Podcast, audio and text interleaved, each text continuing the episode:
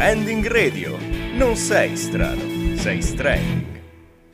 Si è appena conclusa la settimana più importante dell'anno per gli amanti del mondo videoludico, portando ben poche novità, prima fra tutte il tanto sperato gameplay di Elden Ring. L'attesissimo trailer del videogioco scritto in concomitanza con George R. R. Martin ha fatto capolino sabato, suscitando la gioia dei fan del fantasy ma non solo. Mostri di Bloodborneana memoria fanno cacao durante tre minuti mozzafiato, mostrando nuovamente il fasto della From Software di Hidetaka Miyazaki, già direttore dei lavori per il capitolo già citato prima e la trilogia dei Souls. Ora che ci penso, anche Sekiro e Demon Souls sono farina del suo sacco. Mm. Cioè, praticamente tutti gli action RPG migliori degli ultimi anni sono, sono suoi. Punto. Una responsabilità enorme è quella che grava sulle sue spalle, come pure quella che gravava sul coppino dei polacchi della CD Projekt Red, che a furia di ricevere pressioni da loro stesse create, in parte, e ammettiamolo, per il rilascio del super attesissimo nella vita Cyberpunk 2077 si sono trovati a deludere largamente una grande fetta di fan, che dal 2013, anno d'uscita del primo teaser, si aspettavano grandi cose. E grandi cose sarebbero state se si fossero aspettati almeno altri due anni, così da far spazio alle nuove console della Next Generation, che tuttavia si trovano in una sorta di dislivello di produzione richiamata anche da una carenza di pezzi. Ed è normale tutto questo, è normale perché oramai un videogioco è atteso più di un film, un album o un evento. Vuoi la maggior fruibilità di contenuti in streaming, vuoi tutto il resto, il fatto è uno soltanto. L'industria dei videogiochi non ne ha più per nessuno e tutti se ne sono accorti. Se già nel 2016 era in grado di doppiare il settore filmico e se stuplicare addirittura quello discografico con i suoi 101 miliardi di dollari, il verdetto a fine 2020 era quello di 159 miliardi e ciò non sembra destinato a fermarsi. E come biasimarlo? Forse sono la persona meno indicata per trattare questo episodio, in quanto non sono un videogiocatore. E non so se posso aver quindi diritto di parola, ma era un punto che prima o poi bisognava toccare. Lontani sono i tempi dei cabinati, cui Space Invaders e Pac-Man soggiocavano al loro potere l'intera scena. Sono quasi passati 50 anni, e vorrei farlo notare al grande pubblico. In 50 anni è cambiato tutto, quello che doveva essere una forma di intrattenimento da sala giochi si è adattata nel corso del tempo, fino a diventare parte integrativa della nostra esistenza.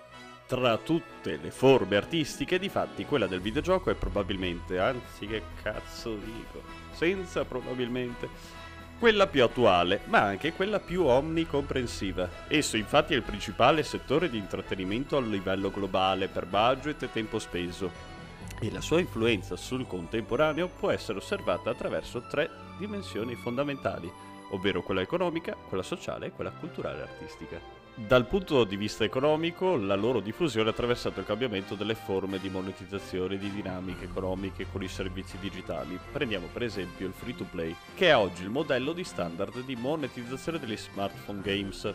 Giochi gratuiti in cui il progresso del gioco, cioè le missioni successive, i capitoli DLC, il multiplayer o elementi accessori devono essere pagati singolarmente attraverso forme di microtransazione digitale. La continua adozione poi di videogiochi ci porta quindi a trattare del punto sociale. Per la sua natura interattiva, infatti, il videogioco diventa modello di logica e di fruizione attiva anziché passiva esempio dell'importanza del coinvolgimento e della possibilità di svilupparlo anche attraverso le forme di design, le forme di animazione, le forme di disegno. I videogiochi sono quindi diventati modello per unire apprendimento, libertà di scelta, riflessione, problem solving ed esercizio della fantasia. E, e qui in Italia, cioè, ci poniamo sempre questa domanda.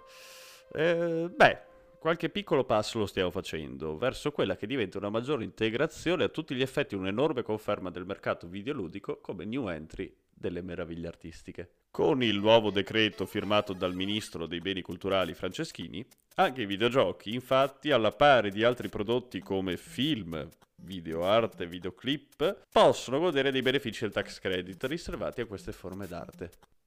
Tradotto, più agevolazioni, più aiuti, più riconoscimento. Molto bene. Finito questo mappazzone da comitato tecnico scientifico posso tornare a parlarvi normalmente. Ho dovuto rifarmi a reference e catturare molte informazioni in quanto non sono uno smanettone da joystick e joypad, anche se anni che furono consumai le corne davanti a quei giochi simili a Age of Empires o Flash Games. Contano? Ma posso ridirvi, o anzi ribadirvi, scherzi a parte, che quelle poche volte che ho dedicato del tempo alla Play o all'Xbox ne sono rimasto folgorato. La complessità, la cura e l'arte che stanno dietro un videogioco non sono secondi a nessuno, forse solo alla musica. E questo, vabbè, perché sono di parte. Ma è anche vero che è parte preponderante del mondo videoludico stesso la dama, Tant'è che ho aperto le danze di questo episodio con uno dei temi musicali più belli del XXI secolo, Dragonborn di Jeremy Soule. E, volendo esularci da ciò che possono essere le original soundtrack, la lista di canzoni scelte da EA per i suoi giochi sportivi sono sempre necessariamente una bella sorpresa, solitamente urban. Vogliamo poi mettere i film, quasi sempre più dipesi dall'ottava arte? In un'industria scarseggiata di idee che recentemente lascia poco spazio ai film d'autore, che per fortuna regalano ancora emozioni, remake e reboot la fanno da padrona, dedicando ovviamente spazio anche ai live action. E allora il grande schermo si trova pervaso da un deludente ma antologico Ready Player One, anche se basato sul libro, da un Sub-Zero abbastanza credibile nel nuovo Mortal Kombat, e da un futuro Free Guy col nostro Reynolds internazionale che racconta proprio di un ragazzone all'interno di un videogioco. L'unica nota negativa di tutto questo, l'unica cosa che non dico che mi abbia deluso, ma forse rattristato un pelo, è stato il risposto dato dal pubblico a ciò che sembrava essere il futuro, ma che semplicemente o molto probabilmente non ha ancora trovato la sua applicazione definitiva, il Kinect. Ma aggiungiamoci anche Mamma Wii. Nintendo e Microsoft nei fulgi anni 10 si sono sfidati l'una a colpi di controller da remoto, l'altra senza nemmeno quelli, per rendere più interattiva l'esperienza del videogiocatore, che di per sé, tuttavia, non riesce ad abbandonare le vecchie abitudini e a schiodare il culo dalle sedie, re i pochi titoli sviluppati per questa realtà. E dire che Wii Sports è uno dei migliori videogiochi che siano mai stati creati. Sì, comprendo sia una definizione da boomer, sì, comprendo di esserlo.